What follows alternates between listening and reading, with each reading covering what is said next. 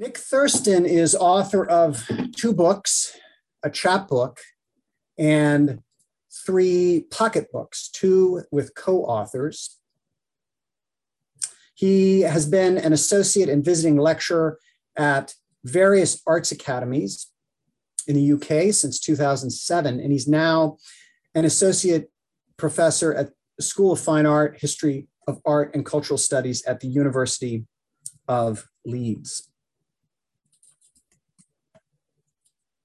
To orally republish a statement from his faculty page, my practice more broadly as a writer and editor who makes artworks involves traditional and post digital forms of publishing, as well as exhibitions and readings. His print and sculptural works are held in public and private collections around Europe, including the Van Abbe Museum Leeds City Art Gallery, and the Bibliothèque Nationale de France. His book works are collected by institutions including the V&A, the Tate, and the MoMA.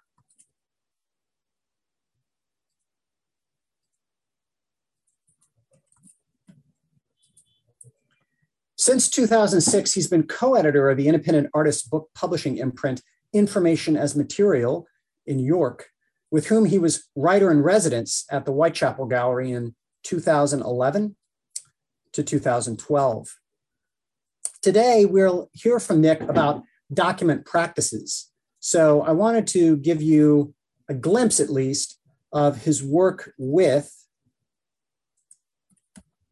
and published by information as material. Um, so first, let me show you a bit of Nick Thurston's 2006 book, Reading the Remove of Literature.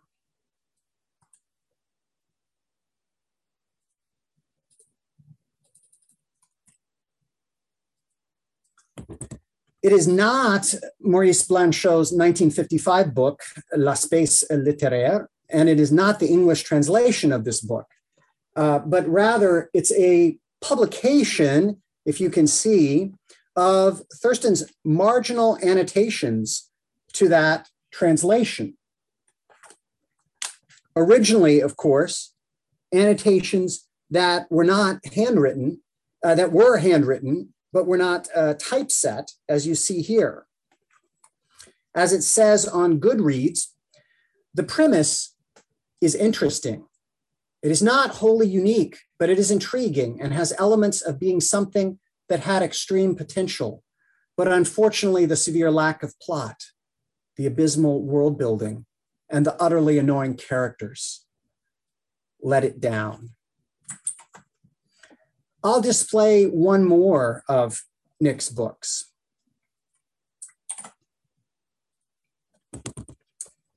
Uh, this is a book of poems called of the subcontract published in 2013. I call it Nick's book, but as you can see, it's actually uh, it's actually written. There we go. There's everyone.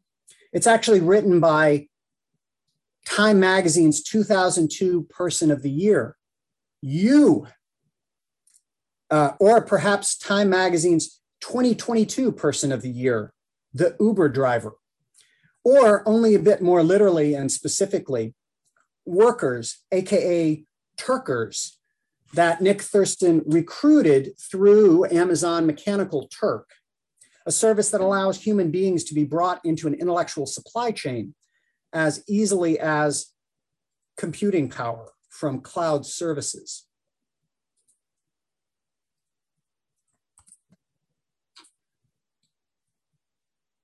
As McKenzie Wark writes in her foreword to the book, poetry sets a sky aflame at sunset, magically transforms a familiar landscape into a snow white wonderland, and prints a clump of daffodils with the glow of soft sunlight.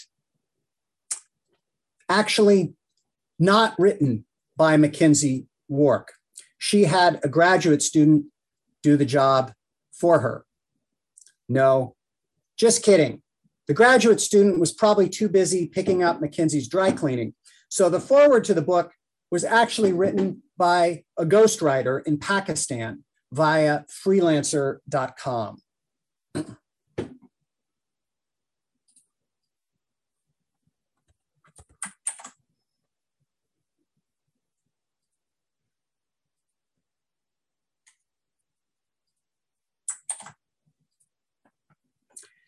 I'm particularly glad to have Nick Thurston speak with us tonight about his critical, theoretical, and scholarly approaches to document practices because they grow from his excellent and provocative work as a document practitioner.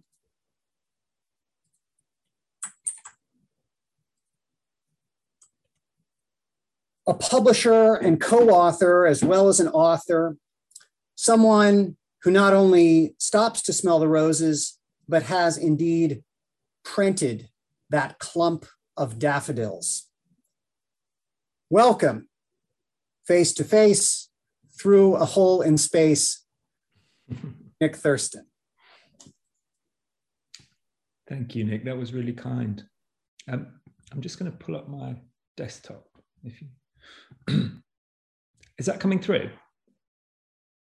Great. Okay. And then I'll come into here. Um, that was really kind, Nick. Thank you. And um, thanks to, to, to, Heather and Andrew for the invitation to speak, and to William and his colleagues at the Open Documentary Lab for enabling everything. Um, well, I hope I'll actually get to come over someday. But in the meantime, these kinds of events at least get a conversation going. And I'm really grateful for that. So the, the phrasing of my title today is weird. Document practices is an odd even awkward formulation. But it's one that I started to use in 2017 to try to make sense of a long term project I debuted that year with my other hat on, as someone who makes artworks. That project is dense but simple. It was about creating sociable reading environments for audiences to pay close attention together to the networking and collaboration forums used by far right and fringe right political parties around Europe. The project was called Hate Library, and it involved really simple but time consuming data extraction and republishing methods. So, this odd formulation, document practices, was something that I deduced as a kind of um, like an epistemological coping mechanism or something, a, a way to help me understand what on earth I was doing speculatively and aesthetically in my artistic practice. Now, I'm not planning to talk about Hate Library today, but I've pasted a few links into the Zoom chat if anyone wants to follow up on it. The most pertinent link is probably the short article for the House Journal of the Transmediale Festival in Berlin. It's a short magazine type article, but it bridges between my investments in that background project, Hate Library, and the new project that I will talk about today, which is shaping up as a monograph of criticism. Now, I wanted to start with this little bit of background to raise two quick points by way of a frame for what I'll share. Those points are personal and simple, but I hope they'll help you understand how I'm coming at this new book project. The first point is really methodological. I'm not a scholar in any strict sense, and I'm not sharing that as an excuse or even as an apology. All of the work I've done that's involved scholarship has, like this new project, somehow reversed out of things that I've stumbled on in the process of making and writing artistically, and from being part of communities who do the same. Now, typically, that happens when I notice a commonality between artistic gestures that's somehow ill defined or undefined. And if I can't find a historical or theoretical genealogy that adequately accounts for that common gesture as an artistic impulse, then I'll start to try and think in the gap. That's typically how I decide to what, what to work on as a critic. I've always call, called this kind of work parascholarly, in the sense of it being dependent upon, but somehow outside of proper scholarship. In no small part because its focus tends to be pretty subjective and less about the needs or lacks within any disciplinary discourse. Now, today's the first time I'm going to talk about this new project, Document Practices, and it's very much a parascholarly endeavor in ways that I think are both good and bad. Now, at the moment, I'm not entirely sure whether this is a book that will say, here's a bunch of exciting things and here's one way of thinking about them. or whether it's going to do something philosophically deeper at a metacritical level in relation to the triangle of issues that anchor it. Now, that triangle is up on screen, but I'll just voice them quickly. First, the status of the document in documentary practice. Second, the social lives of textual documents in our mediascape.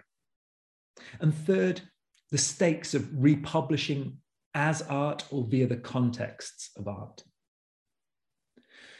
Now, my new project really comes from noticing this trio of issues bubbling up in the field, but there being no given way to triangulate them critically, such that it's currently hard to understand why, if at all, their co occurrence is connected. So the book that's shaping up is full of examples. And as such, the writing of this book, its propulsion, is really being driven by critical description. Now, my second framing point is a, a kind of invitation and a caveat, I guess. I'm, um, I'm actually a subscriber to the podcast series that comes from this colloquium. So I have a kind of listener's impression of the types of projects and methodologies normally brought to the forum. Now, I don't have a data set per se, and I'm not going to talk about behavioral tendencies or mass media issues. But I'm also not going to bore you with loads of art history or literary theory. I'm going to use bits of those discourses for scaffolding, but at the heart of this project are unresolved questions about comparative criticism and about the media critical stakes of republishing. So I'm going to talk you through lots of examples, starting with two precedents for what I'm starting to call document practices. And what I'd really value from the discussion afterwards is some collective problematization of the media critical stakes these examples dig up. Because if I'm honest, I think that aspect of my project is still undercooked at the moment. So, in short, I'm coming to you from a para position with a project that's kind of in its teens, if not its infancy. And I'm looking forward to a chance to talk with you all about some of its knots, not just its threads. Anyway, that's the little bit of framing I wanted to do. Um, right, so I'll get to business. Now, Heather suggested about 50 minutes of presentation, so I'll speak for about that, but certainly no more than no more than 55.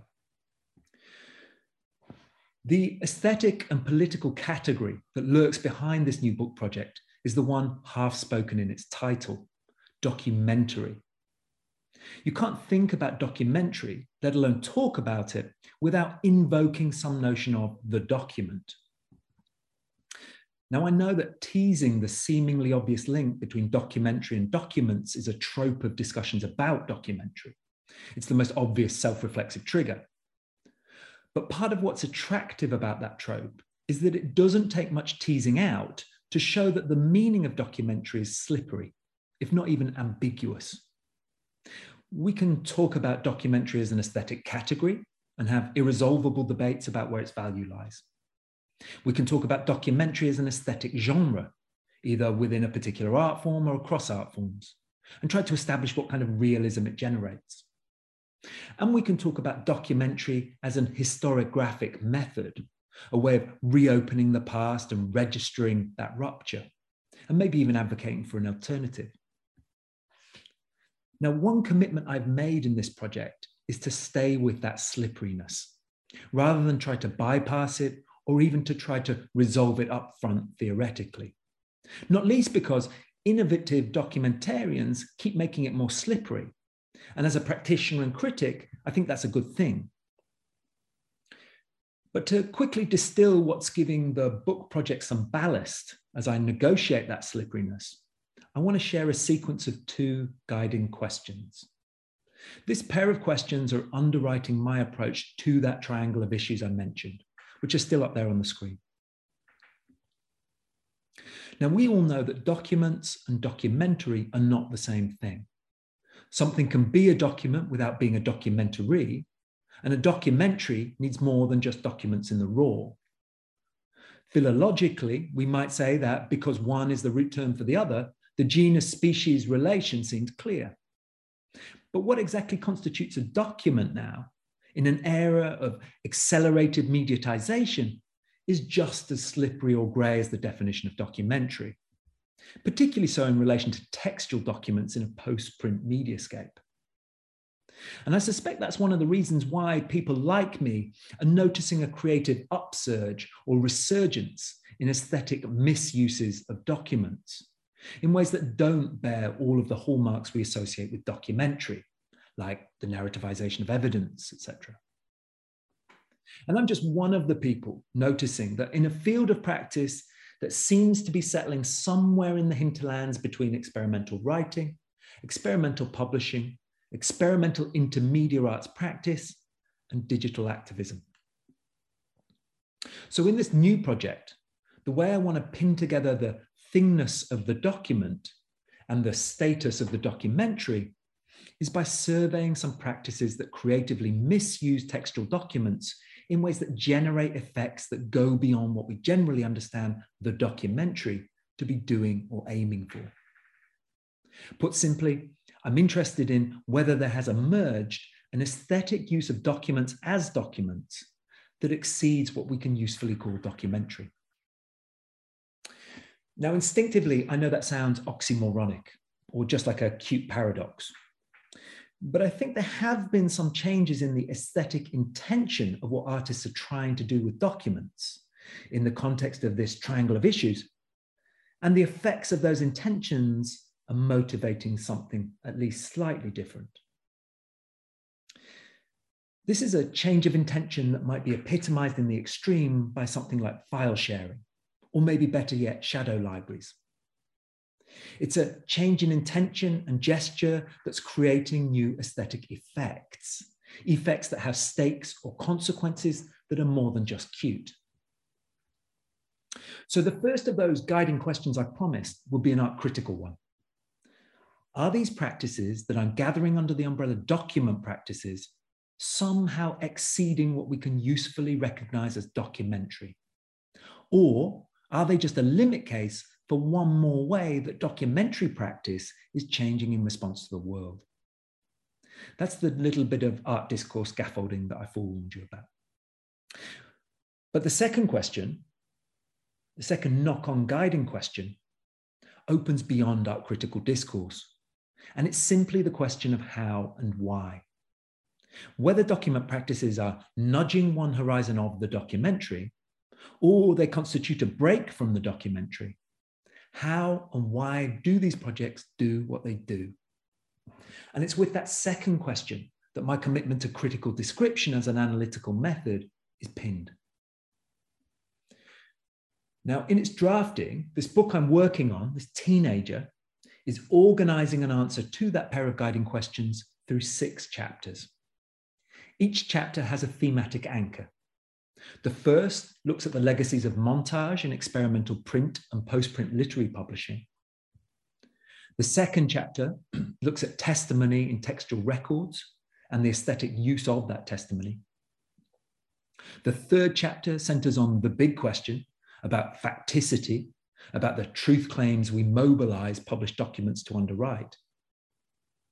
The fourth chapter focuses on declarations or the idea of telling evidence and how that idea is being inflected by the growth in size and availability of data sets of documents. The fifth chapter addresses shifting notions of publicness or how sharing and republishing documents can be a mode of explicitly ideological counteraction. And the sixth, final chapter looks at bottom up structures for organizing public access to documents, platforms effectively, from shadow libraries to print on demand models. Now, the straightforward editorial principle for my book is that the theme for each chapter then anchors a set of examples. The slightly less straightforward application of that principle is that each theme currently anchors a lot of examples, probably far too many, which is just really a consequence of my enthusiasm, but also of the parascholarly method I mentioned. The fact that I'm reversing into critical writing from practice or from the field, if you like, and we all know that things are kind of exciting but messy in the field. Now, I've known William's work on participatory culture for a while, but I first came across the work of the Open Documentary Lab because of the microsite Moments of Innovation, which is a fantastic precedent for the kind of media historical openness that constitutes this field that I'm trying to explore. One thing you'll notice is that many of the practitioners I mentioned have never and may never self identify as a documentarian. Just because I'm trying to read their artistic gestures through critical description, it doesn't mean that I always agree with the artist's intentions. If you like, that's one of the critical differences to this kind of description. It begins with a disentanglement of intention and effect. And as a critic, you always start with your experience of a work's effects and then decide where and how far you want to take your inferential projection. At the moment, the examples I've gathered include scrapbooks, book scanning devices, billboard posters, a computer game, a Tumblr based poetry press, shadow libraries, and a performance work organized around a single rubber stamp. So it's a real melting pot of mostly cross art form practices. What I'm going to show you today are just six examples that center in on the mobilization of textual documents across contexts. But all of these are done explicitly in or via the frame of aesthetics. That's aesthetics broadly put, be that as literature, art, or whatever mongrel combination of registers. So these examples are practices where the artwork, as both process and outcome, is based on the republishing of already public documents. And by republishing, what I mean is to make public again for a more than private audience, which is an act that need not involve printing. So I'm going to show you those six examples in three pairs, effectively in three subsets. And I'm going to use the sequence of those subsets as a very quick way to abridge a few of the key moves in the argument of the book as it's taking shape. Now, that argument leans on the work of a core group of theorists, especially uh, Lisa Gitelman on the document, Jussi Parikka on media archaeology, Rachel Malik on the horizons of the publishable, and a number of people on documentary aesthetics, from Alison James to Carlos Guerra to forensic architecture. Now, this hodgepodge of references will shake out in the writing, but right now you'll probably hear echoes of them all in a drip feed as I describe the examples. The three subsets of examples I'm going to share each coheres around a format as well as an artistic intention. And I've done that in part to help keep some of the jumps between subsets clear for today. The book chapters actually mix the formats of their examples, but that doesn't really matter right now. For our purposes today, the first subset of examples begins with print publishing practices that are in some sense extra literary. The second subset jumps to experimental video, predominantly artist moving image work. And the third subset jumps to cross platform digital first archives, syllabi, and software. Now, I've picked examples for today that either have a US resonance or I hope are somehow kind of usefully strange. So, in the first subset, we'll start with an odd precedent in documentary editing from the British left, going back to Humphrey Jennings in the 1930s. And then we'll look laterally to something more open and enmeshed, which is Middleton Harrison, uh, Middleton Harris, sorry, and Toni Morrison's The Black Book. In the second subset, I'll show you two artist moving image projects. The first, a performative video work by Onyeka Igwe. The second, a simple epic by Steve McQueen, based entirely on scanning. In the third subset, I'll show you a project about counter archiving by Paul Soulellis. And lastly, an activist co learning tool and shareware project called the Pirate Care Syllabus. Now, building up through the subsets, there is some sense of a kind of deformation of documentary norms. So it's in that sixth phase of platformatics and shareware tools that I think there might be a break from anything we could usefully still call the documentary, a break caused by creative misuses of documents as documents. For now, that's just a hypothesis rather than a claim, but I figured that it's worth you knowing that trajectory up front.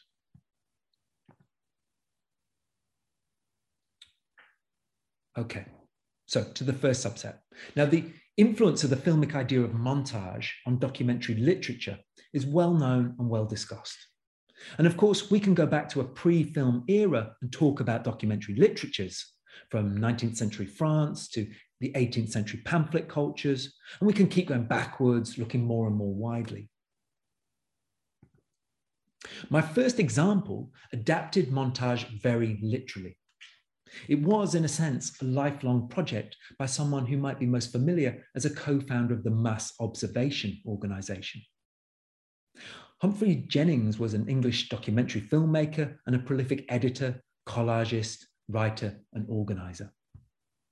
The page scan on the left was Jennings' first substantial attempt at using the filmic method of montage as a literary one.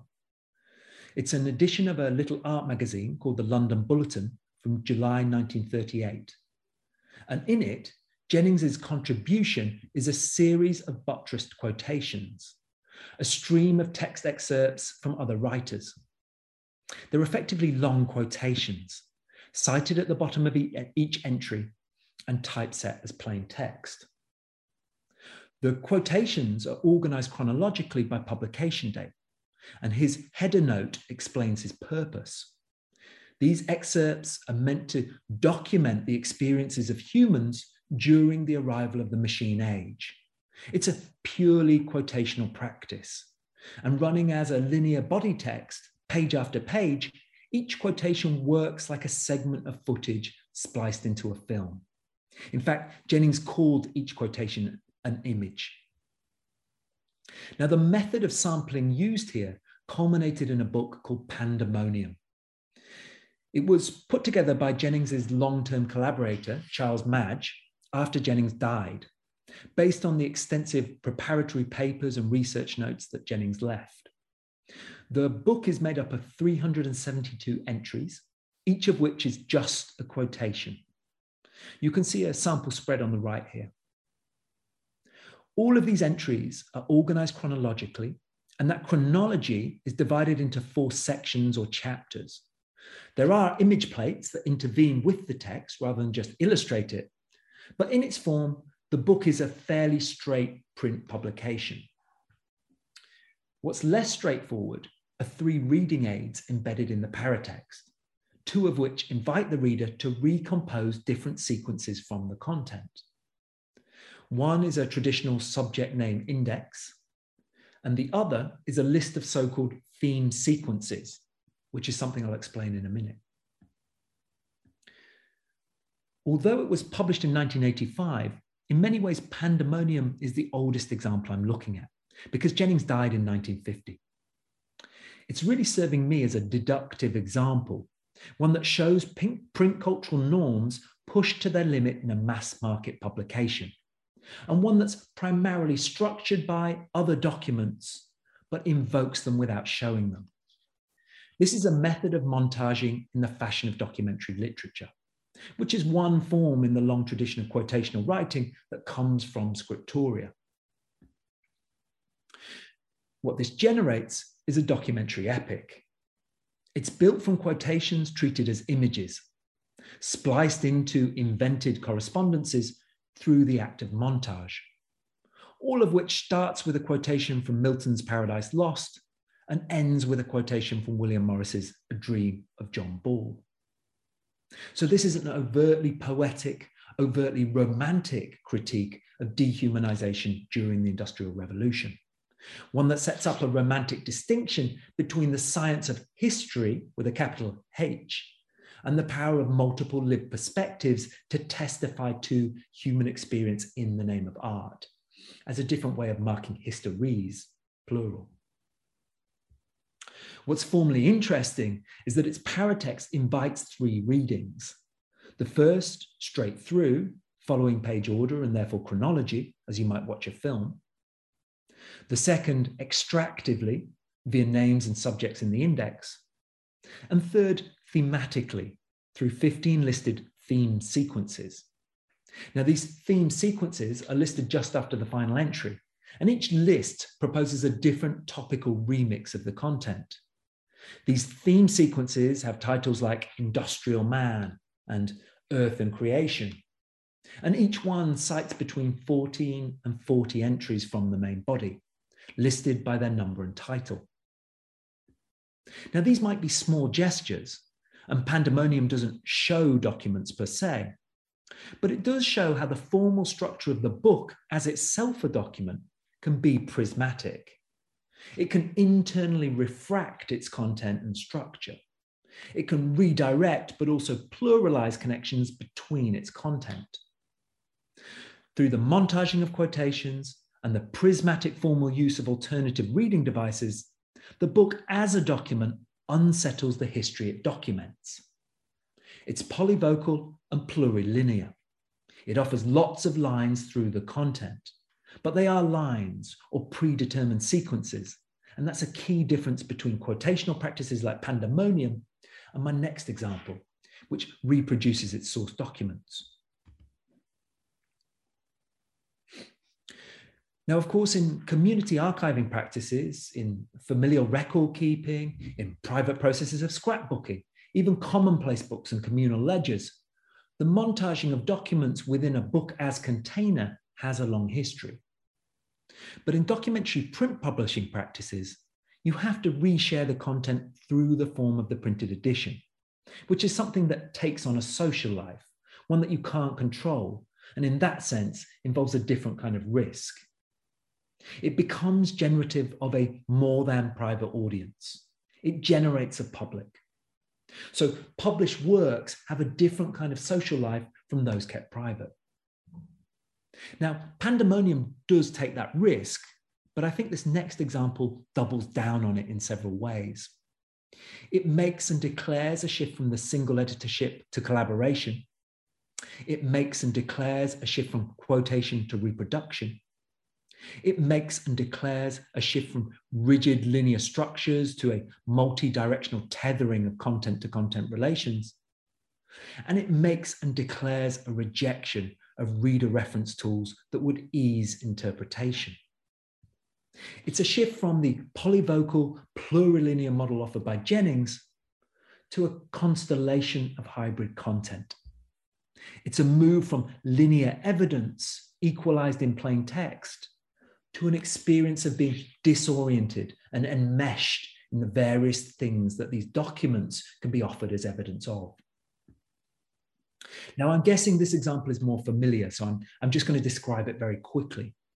What you can see are the front cover and a page sample from the first edition of the Black Book. Its construction is attributed to Middleton Harris and three co editors, because much of the material comes from an archive of African American culture developed by an organization that Harris founded in 1964. What's come to be known since the Black Book's first publication in 1974 is that the book's commissioning editor, Toni Morrison, was also a driving force in composing it and in generating a wider context of reception for the material.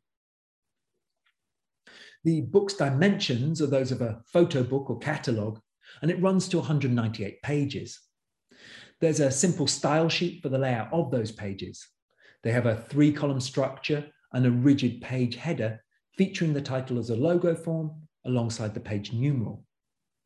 But the main body moves without explanation between running text in those columns and reproduced documents, photographs, advertisements, newspaper articles, sheet musics, all kinds of things photographically reproduced. So the run of the plain text content operates much more like a newspaper than a modern book, meaning that entries can cut into each other. This isn't a simple montage of images arranged back to back. This is something more complicated, more speculative, which hybridizes its content. and nowhere in the book is there a reference index for the sources of the material reproduced or for those bits of newly authored plain text. Both Pandemonium and the Black Book compose together multi perspectival traces of the past. Very crudely put, the difference between them at the level of documentary aesthetics is that Pandemonium offers its evidence in plurilinear ways and via quotation and reading aids. Whereas the Black Book enmeshes the reader in its evidence by refusing to explain its framing methods and evoking the power of indexical reproduction. For me, This kind of documentary book publishing is a really important precedent for what I'm calling document practices. For a start, they're not cleanly literary nor simply authored. Plus, they're self reflexively composed through an awareness of their media form, the book as itself a document or even a meta document. Now, another trope of talking about documentary is to point out that document comes from the Latin docere, as in to teach or to show. And in her book, Paper Knowledge, Lisa Gitelman does a great job of warning against the temptation to neatly conclude that a document's job is to document, as in to teach its teaching. Her warning is important because documents can't simply teach their own lessons. To explain this problem, Gitelman proposes the concept of the no-show function, as in K-N-O-W show, as in know from knowledge. Now, this formulation of the no-show function was a real spark for my own project. I think it's a brilliant theory for understanding the document as what she calls an epistemic object. Very crudely put, Gitelman's point is that documents exist as such to record something, to be evidence that something is known. The knowledge only becomes operative if it's shown, as in shared. So the function of the document is to know and show. But of course, showing is always a social act. So the context of that showing then affects what its knowledge stands as evidence for. Documents, by definition, are self evident of something, but what that something means is contextually dependent and can also, therefore, change with a recontextualization. Documents have to be mobilized, and that's why their social life matters. Now, the first subset of examples started to exercise this no show quality of documents. But my second subset really intensifies it because through moving image, they make literal or literally figure the process of mobilizing documents as evidence for something. Both of these coming examples feature embedded documents, but they do it in different ways and to different effects. My first of these examples is a six minute HD video work by Onyeka Igwe. It was triggered by Igwe spending time in the archive of the British Colonial Film Unit, which was an ethnographic arm of the British Empire. Igwe's video is called Her Name in My Mouth, and it was released in 2017. In it, she uses 16 millimeter footage from the British Colonial Film Archive shot in pre independence Nigeria between 1933 and 55. It's the kind of footage from the empire that would have been farmed out as propaganda to news sources and the like. Now, in Igwe's film, that footage is sampled, often looped or played back repeatedly. And it's intercut with sequences of Igwe performing to camera in a photo studio type setting. Her performance is a response to some of the movements and dress she sees in the footage. Crucially for me, the work also features a second level of archival response. We watch Igwe identifying, opening, then taking us through an official report document. This is the official account of an event in Nigeria in November 1929, known as the Women's War or the Aba Women's Protest. In fact, it's the report from the inquest that followed the very brutal response to that uprising. The camera is positioned rostrum style during this situation, per the conventions of archival recording. And Igwe's hands and fingers guide the viewer as reader through the document, like a living manicule. Once we're guided into the body of the document, the frame jumps into close ups, TV documentary style. And we get a succession of very partial clips that change too quickly and crop too tightly for us to really read the text with any degree of context. This is a brilliant, complicated, and powerful work that you can watch in full at screen definition on Vimeo. The sound design is just as important as the other aspects. The sound's built from a combination of recorded singing, ambient music, and the diegetic noise of the actions Igwe makes to camera, like rubbing Dutch wax cloth or opening the folder containing the report. The work is all about embodied experience, about Igwe thinking, feeling her way through a critical proximity to the material. And it asks for a kind of multi-sensory reading. I'm just going to play you a, a three minute excerpt to illustrate what I mean. There's sound on this, so hopefully you'll hear it all. n'obi akwa nwanne anyị elugo anyị n'obi ahee akwa nwanne anyị elugo anyị n'obi ahee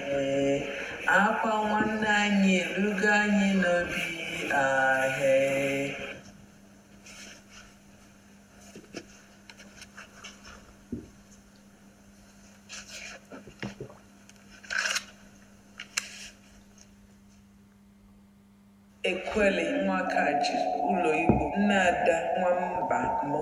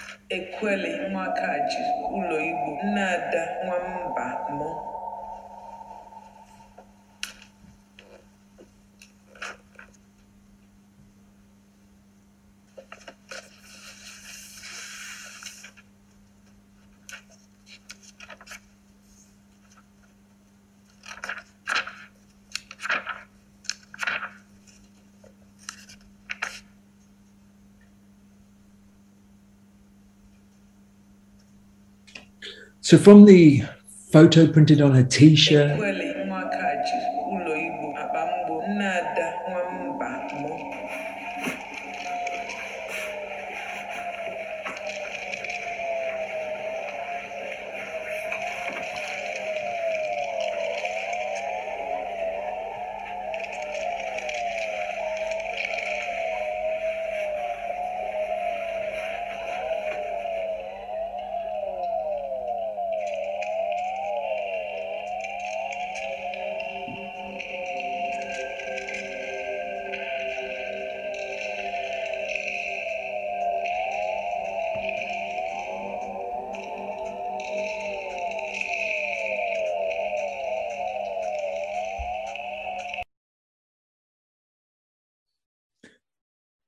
photo printed on her t shirt to the 16 millimeter archive footage to the inquest report, what we have are documents reproduced in multiple ways.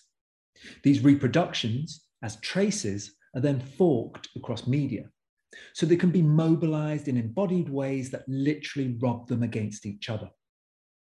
What Igwe seems to be doing is to take a sort of a set of documentary film tropes normally used to narrate the meaning of documents and adapts them to instead complicate the meanings of those documents and to put herself right at the center of that complication.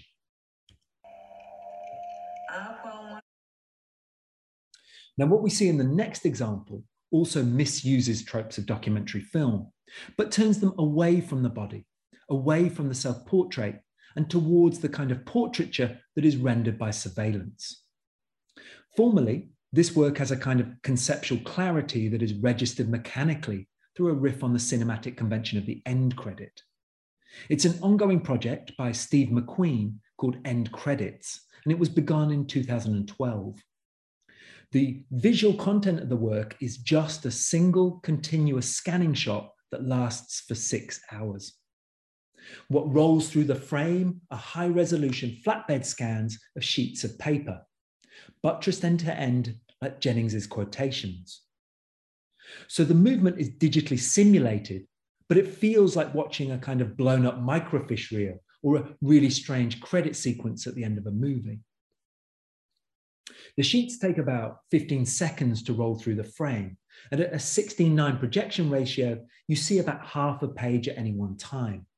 That means each line of standard body text is on screen for about seven seconds, which is to say it's up there for long enough to be read. This video mobilizes the textual document so as to make it unavoidably legible, monumentalizing it through a register of cinema and turning its experiential endlessness into a kind of allegory for the topic of its content. What I'm showing you now is an install shot of this work on show at the Whitney in New York. At the end of this vast empty room stands a huge cinema scale projection wall, behind which, through the full wall windows, you can see the outside world, the very social fabric under critique. This next photo is from the same showing. Now, it's a shame I can't play you a little clip because what you can't see in the photos is the second dimension of the work, its sound. The sound plays asynchronously alongside the projection. So both are always playing, but their timings are independent of each other. The sound remains the unfinished aspect of this project. It's currently over 40 hours long and it features individual voiceover artists or pairs of voiceover artists reading out the document scrolling on the screen in the style of something like a prepared testimony or scripted public speech.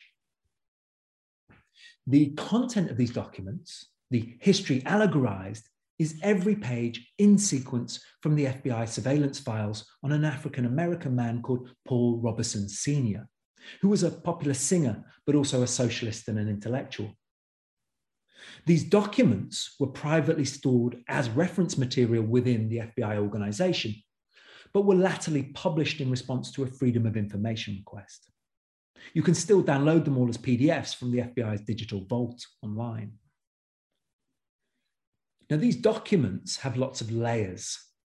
The pro forma structure underneath, which is mostly printed, the data entry by the FBI agent, which is handwritten or typed, the marginalia added in for correction by archivists, the rubber stamps and date markings that register the document's history of receipt and storage, and then the redactions throughout, which black out content. All of those layers are flattened into a single image by the scanning process, which carries forward the visual noise of the original copying process and of its digital remediation. Throughout, the footage has been turned into a hard contrast black and white file. And this removes the yellow tone of the paper, as if to clarify the allegory by intensifying the impression of a binary conflict, a black and white matter of fact. Both Igwe and McQueen's work complicate the portrayals of real people in history by complicating the status of the documentary evidence used to underwrite those portrayals. Both are formally challenging, yet they position their audiences at different distances. Igwe exposes herself, playing with and to the problematic power of the documentary image to incite empathy. In its sheer, unwatchable, relentless scale, McQueen's work keeps us at a spectatorial distance in that troubling way that post conceptual allegory can. But both works also trade on the doubled legibility of textual documents reproduced as images. That those documents become both graphic and graphemic, that their linguistic content is mediated in a form that encodes the context of their social history. In both works, the no show function of the document is the foreground issue undercutting documentary portraiture.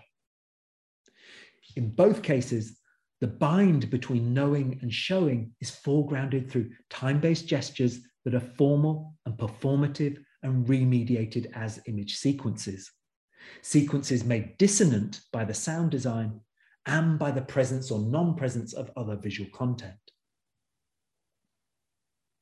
With all of that said, the two videos use textual documents in an obviously different way. One embeds them among other content, including documentary content, The other just is its documents and nothing else in image or sound. Now, given the hypothesis of my project, this difference is really significant because it dredges up the classic problem of exactly how documents are mobilized in documentary aesthetics. We can call this the problem of facticity, leaning back onto Gitelman, but also outwards to Eyal Weizman and his theorization of forensis, or Alison James and her work on the documentary imagination. Documents are facts in a slightly brutish sense. They're materially specific things that record something else, something that they're evidence of. But beyond that quality of being self evident, figuring out why they exist or what that something else means requires interpretation. Documents are not self sufficient beyond their own thingness. They are themselves a mediatory form or an intermediary one between the moment of their production and the context of interpretation. So, any truth that a document might evidence depends upon what it's made to represent within a bigger symbolic schema and the representational structure it's mobilized in, be that in the name of art or the law or whatever else. In McQueen's work, that bigger symbolic schema is art, and the representational structure for contextualization and interpretation is primarily determined by the other documents from the same FBI file. Of course, there are lots of implicit cues in the cinematic form of the work and its exhibitionary staging, but End Credits doesn't embed or couch its documents in a kind of narrative framing that is typical of mainstream documentary. And nor does it intercut those documents with other content in the way that's typical of experimental documentary. Instead, it's a kind of wholesale reproduction it uses the medium of digital video to network a folder of documents, making them legible again in public in a way that recontextualizes whatever they might, might be evidence for, precisely because they are now graphic and graphemic in an aesthetic sense. So we watch them mound up as a pile of indexed evidence waiting to be put to use. Now, you could be annoyed that I just described this simple act of sequential scanning as a gesture that networks a folder of documents. And you might be right. In the case of end credits, that might be a bit of a stretch because the network it creates is a closed circuit of representation. It settles its own bigger picture, if you like. But this stretch to an actual networking of documents is the one that I think my final subset of examples manages to make. And it's this stretch that I'm hypothesizing might constitute a break from documentary norms. So, just to recap what I said at the start, I've started to notice an intensification of practices that make aesthetic use of textual documents as documents in ways that I'm not sure we can usefully call documentary. These last two examples I'm going to show you are both instances of counter practice in the sense that they work with and against lots of coordinates. For a start, they both work through art, but primarily not as art, let alone for art's sake in any neo-modernist sense. Both have primarily fluid digital forms and work as usable tools. Both make public or publish a structure, a simple platform architecture for finding published documents cataloging them, and for republishing documents. They network readers and documents, enabling unlimited communities of readership, readers who can also become librarians and publishers. In doing so, they also enable documents to be endlessly recontextualized through the network, legally or illegally. My first example from subset three looks a lot like the documentary publishing in subset one, returning us to paper and the codex. But it has none of the same literary intention we saw in Jennings or Middleton's work. This is a project by Paul Soulellis called Steve, Harvey, and Matt. It was launched in 2018, and its premise is pretty simple to recover and republish a body of web assets about climate change that were originally published by the Environmental Protection Agency online between 1997 and 2017. These assets started to be purged in April 2017 under governmental order. Through a Freedom of Information request, Soulellis got access to the emails and spreadsheets that detail this purge, as staff are instructed to take down references to climate change and replace them with a stock note about President Trump's executive order on energy independence. Now, there are three media channels to Soulellis's work. The first is a 734 page print on demand book containing all of those emails and spreadsheets, organized by correspondence chain. You can see a page sample on screen. The main body text is obviously a PDF export from an email archive. And because these documents are born digital, they're reproduced as original copies, simple exports from web to print, such that they appear indexical. That movement from web to print is actually a kind of back and forth in this project. And the design for the book's cover spread does a good job of signaling that back and forth. As you can see now on screen, laid flat, as it's designed, the cover spread looks like a computer screen.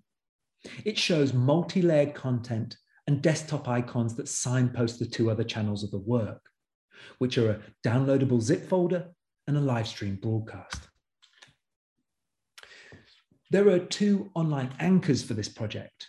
The one you can see on the left, which is a GitHub page that embeds the project in an ecosystem for community development. And the one you can see on the right, which is a bespoke web page at epa.archive.work. This second page is the live stream. Its broadcast reshares the 1,964 epa.gov links that were purged. It shares them one at a time in a random order every few seconds. Now, this project takes its title from the opening line of the first email in the disclosed correspondence, hence its weird direct address. But Steve, Harvey, and Matt is also a proof of concept for the digital system behind it, a system Soulellis calls archive.work. All three channels of Steve, Harvey, and Matt offer open editions. The printed part is print on demand, so the content can be updated and there's no stock limit. Likewise, the file and link content can be revised at any time. This cross platform architecture creates what Soulellis calls a counter publishing system that could accommodate any similar archive of politically threatened public information, or what Soulellis calls urgent archives. Now, my final example is an open-ended collaborative project by Valeria Graziano, Marcel Mars, and Tomislav Medak. Again, at the back end, it's a, sims, it's a system for publishing and sharing. And the front end I'm showing you is the first application of that system. This first proof of concept is called Pirate Care Syllabus, and it was launched with a workshop in 2019. From that workshop, the online syllabus you can see on screen was generated. You can find it at syllabus.pirate.care. This project tries to map, connect, and support certain forms of activism, mostly self organized, on the ground groupings who innovate strategies of collective care to redress social injustices. More specifically, these are practices of care that are forced to work in the grey areas of the law or outside of it altogether, hence the reference to piracy. Now, the syllabus creates an index for these groups. Each group is registered as a topic. And then within their topic area online, each group can co develop a set of learning resources to share their expertise, organized as a set of sessions. All of the teaching resources and their further reference material published by a group in their topic area is stored via synchronized library on the shadow service Memory of the World. This ensures that all of the republished material is robustly stored and stably accessible. So Pirate Care Syllabus is the first application of this triadic structure that can be infinitely cloned and via which new content can be forked. Each syllabus has topics, and within each topic, there are teaching sessions. You don't need to be able to code to use the system, and the Pirate Care team maintain the structure. There could be an infinite number of syllabi. Now, what runs the backend system is a software called Sandpoints, developed by Mazen Medak, who also co-founded Memory of the World. Sandpoints, this development software, is a public tool for radical republishing and librarianship. It's also one of the limit case examples that my research has stretched towards. Pirate Care was initially commissioned as a cultural project. It was the basis for the exhibition Learning from Disobedience in Rijeka in 2020, which you can see on screen.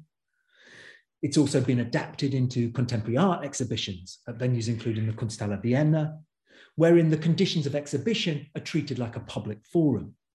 So the Pirate Care team used these exhibitions as a chance to extend the discursive ambition of the project. They host new discussions and workshops, moving back and forth between the online and the offline, all in an effort to expand the legibility of the documents they're accruing, so that those documents and their librarians, the activist groups, can show what they know. Now, all three of the people behind Pirate Care still work in the arts in different ways. One relevant example would be the DIY book scanners by Mars and Medak, which you can see now on screen in an exhibition from 2014. What Pirate Care seems to do is work through the context of art as a space in which speculative making and speculative publics can be realized, as if the form of art is little more than a transitional object.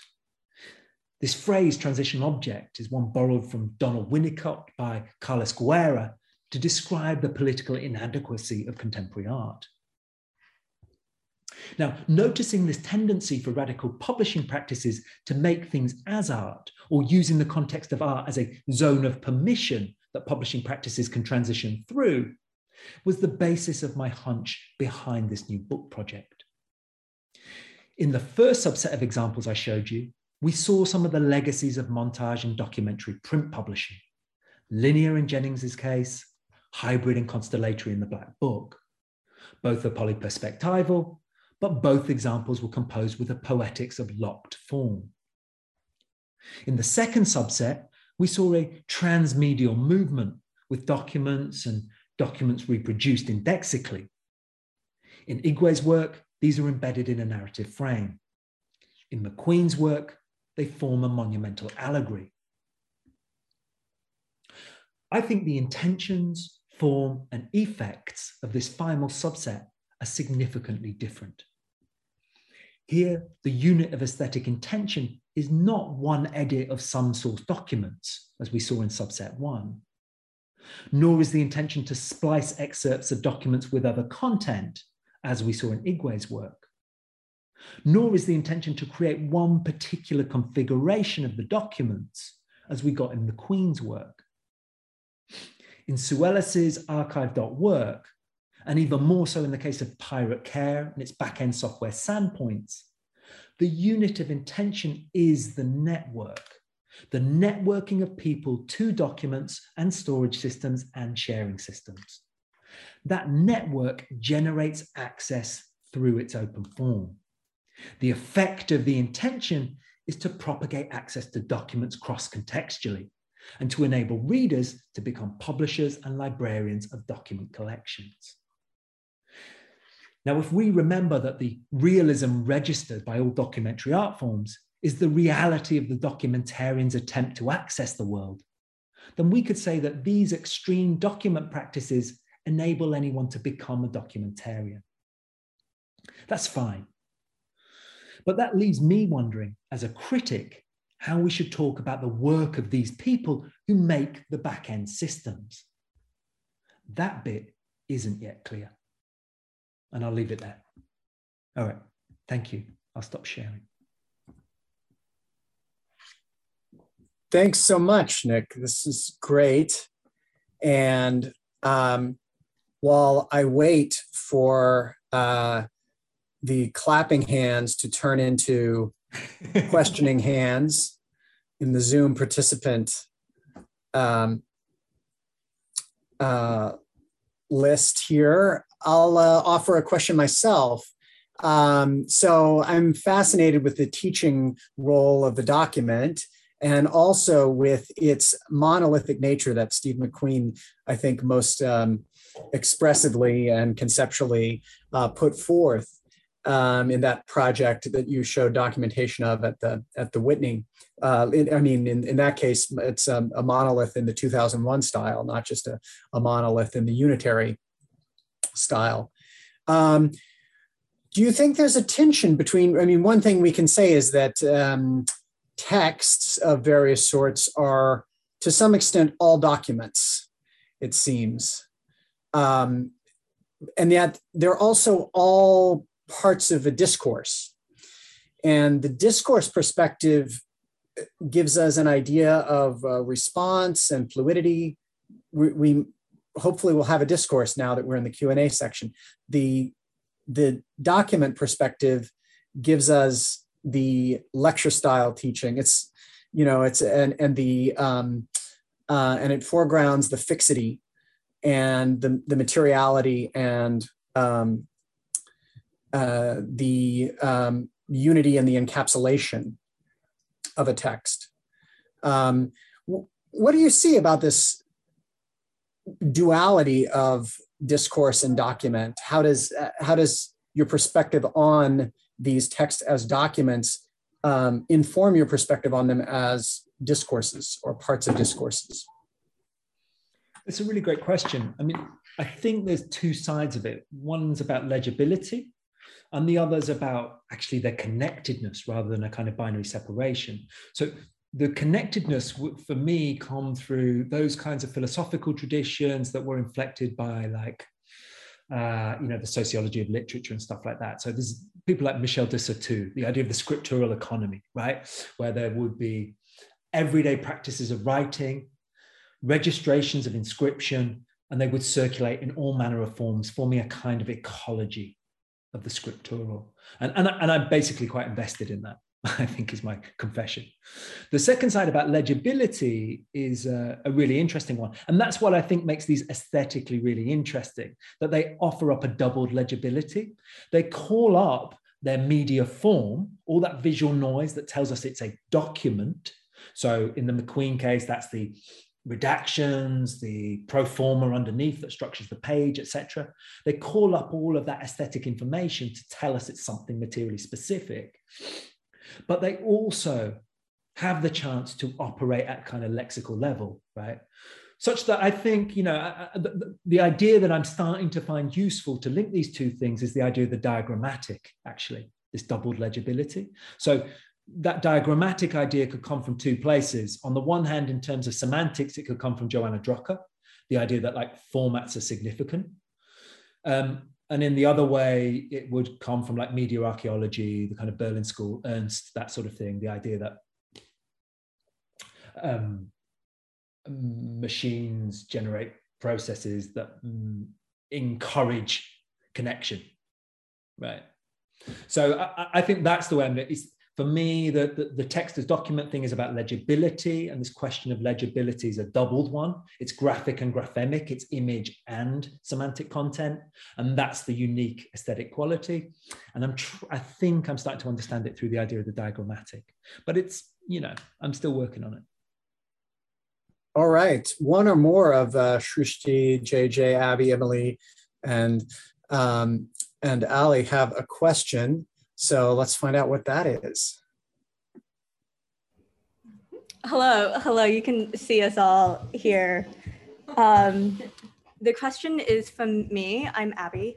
Um, thank you so much for the talk. Um, I have kind of two questions, and the first one is shorter, and it concerns your use of the word misuse in terms of misusing. Um, documents as they're intended to within documentary practice. But it seems to me that um, documentary as a form has been slippery as the way that you've termed it since the beginning of its history. So I'm curious to hear you talk about your choice to use this word misuse. Um, like, what is it in opposition to? And if it is, um, you know, a form of drawing attention to a lot of these kind of more grassroots and distributed ways of using documents as in all of your subsets, then um, you know, what is the implication of the word misuse? Because also all of these um, subset examples that you've um, indicated have been published, have been circulated. Um, okay, and then my second question, um, which is sort of related to that, um, concerns how you're thinking about the social and historical conditions in which all of these documents are being produced and how you are reproducing them within your own work. And the reason why I ask this is because it even seems to me in subset one, when we have the Humphrey Jennings um, quotation book versus the Toni Morrison edited Black book as examples, um, you know, the reason for the linearity of the Humphrey Jennings book stems from the fact that it is, um, I don't know, a book of quotations on one person, whereas I you didn't explain what the black book is exactly um, other than you know what it comprises of in terms of its format.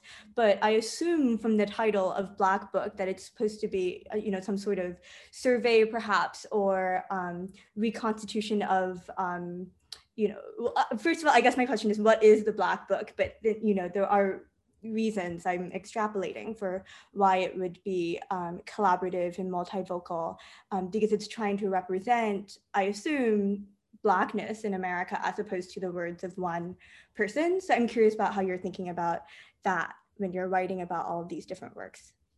Thank you. That was very long.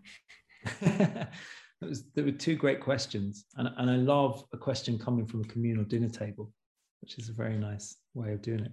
Um, I'll take the first one first, and then the second one, if that's all right. So, so to the first, the first one's really about mobilization, right? Like documents have to be mobilized to mean anything, and so the thing is, documents are always made for a purpose. We don't just kind of make documents for no reason. They, there's always a sort of reason that they're there to evidence something, and whatever that initial purpose is, establish that document establishes that document's norm, if you like right? That's the should be purpose. Um, so a misuse would be the mobilization of that document, the remobilization of that document for some other purpose. It's literally like a counter move, if you like. So that's what I mean by misuse. Okay. Um, and, and, by mobilization, what I'm talking about here is, is the fact that, um, okay, each document is evidence of something, but figuring out what that evidence means requires contextualization, right? And that's the mobilization part. Like it has to be put to something, something has to be done with it, it has to be brought into a context of interpretation. Okay. So that, that's, I hope that makes sense, but that would be my answer to your first question. The second one is a really great one. I, I, can't do it justice in this moment because it's an extraordinary book. If you ever get a chance to, to handle it in the library or anything like that, it's really worth doing. You can still get cheap copies actually of the first edition online. But it's um, it was a collectively edited project that assembles some newly authored content, but mostly reorganizes elements from an archive with no um, explained order. That would be the simplest way of putting it. and in refusing to explain its order, it establishes a very poetic kind of counter critique of normal ideas about history, about white time, and about all kinds of things. Um, so the Black Book is this extraordinary thing that looks somewhere between a scrapbook and uh, almost like a fanzine at length. Um, the material ranges from, like I say, of all kinds of stuff, a lot of which is uh, very is like that confronts one as reader. and precisely because you, you get this book, you get this very short introduction from Bill Cosby, weirdly. Um, and then you get this extraordinary back jacket text on the first edition. And that back jacket text is actually by Toni Morrison, but she's not noted as such there. um, but that's all you get. There's no kind of reader aid at all. So you're sort of invited into this kind of constellation of content, and, and your reading is not secured right? And, and, and the kind of vulnerability that asks for is, I think, really extraordinary. It's really an enmeshment an enmeshment in that constellation. And I think that's a that's something that's very different from what's achieved by the kind of back-to-back montaging of clearly cited content, where you get all that control mechanism that makes it a kind of safe experience. So, uh, like I said, I can only give you a. If I had it to hand, my kids are upstairs asleep. Otherwise, I go upstairs and get the book to show you. But, but um, yeah, the, the, it's, it's an extraordinary book and, and do seek, seek out a copy if you get a chance. Really worth looking at. Thank you for joining us at this equinoctial time. Uh, I mean, I have another question. While, if, while we wait to see if there's a, a yellow um, uh, virtual hand that that arises, I'm just curious. So we still have um, physical bookstores, and oddly enough, we still even have like a uh, DVD and Blu-ray sections in those bookstores here in the United States. Also, we have Barnes and Noble, for instance, and uh, you've shown us these great uh, and amazing um, examples of book-based documentary. Um, but if I go into the um, DVD and Blu-ray section of these bookstores, I'll find a subsection there called documentary. And so my question is, why don't we have such a section there's true crime, poetry, um, nonfiction, fiction. Why don't we have a documentary section in the um, in the book part of the bookstore? Yeah, it's a, it's a really good question, uh, and it, it's in part about classification standards as they come to modern bookselling. I'm sure from library cultures and stuff like that. It's also about the historic divisions within, let's say, literature. You know, we've got kind of fiction, drama, poetry, and the other stuff. so, yeah, we don't have. We also don't have non-poetry. Yeah, I was, exactly. I, we got non-fiction, but not non-poetry, right? But it's, but I think at, at base it's about this slipperiness of documentary. I mean, I mean, what is it? Because if it could be said to be a kind of some sort of autonomous ah, what would be saying, sort of genre, then then I guess you know you could make a subsection in a bookstore. Mm.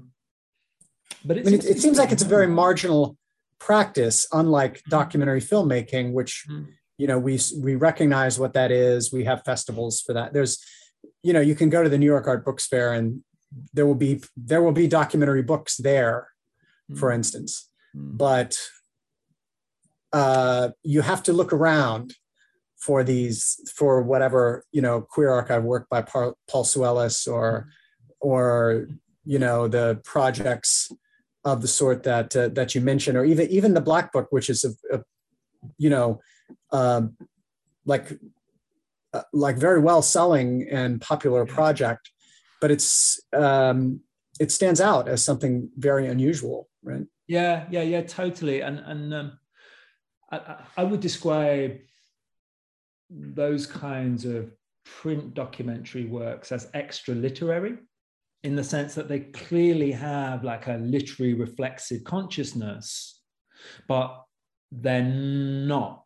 obeying norms of like genre or anything else. They're stepping outside of the literary space and doing something else in this pocket of documentary practice. So this idea of the extra literary would be where I would situate them if you have to. But of course, it is in itself a kind of negative category, uh, like a non-category. Um, but that's but that's how I think about yes. it. I think there's definitely an upsurge in gatherings of these kinds of documentary literatures through print on demand cultures right? Where right. where you might right. move quite quickly from the kinds of softwares in which you could compile this kind of thing to a PDF that could be rendered, printed, and sold. Sure. You know, and many of these are art projects. They're not they're not contained within literature.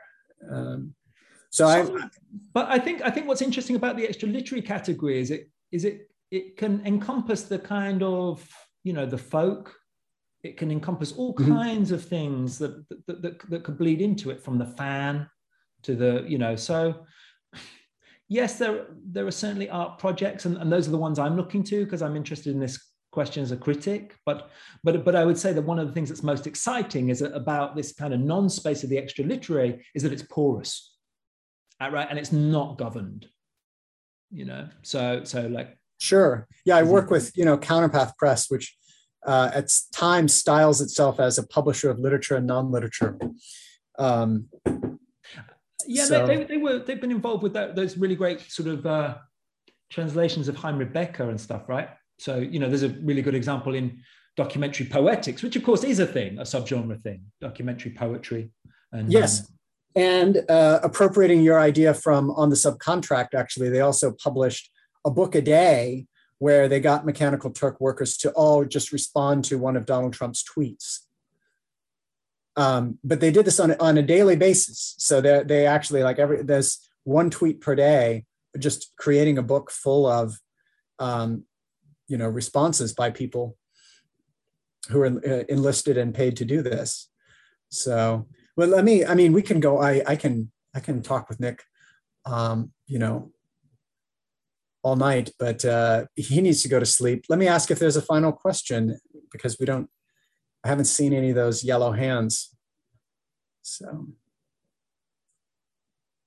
I think we might, we might release um, our guest um, to uh, dormitic respite um, in that case. But uh, let's first of all let's first of all thank him very much.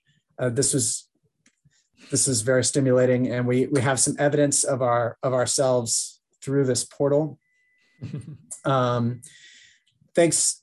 Uh, so th- this is great. I think it's going to give us things to discourse about in uh, coming days and weeks, um, and um, uh, we very much hope that you'll be able to um, manifest in your material person at MIT before way too long. But we do appreciate this conversation and your presentation. Uh, thanks again. I'm, I'm really grateful. Thanks, guys. And, and right. thanks for having me.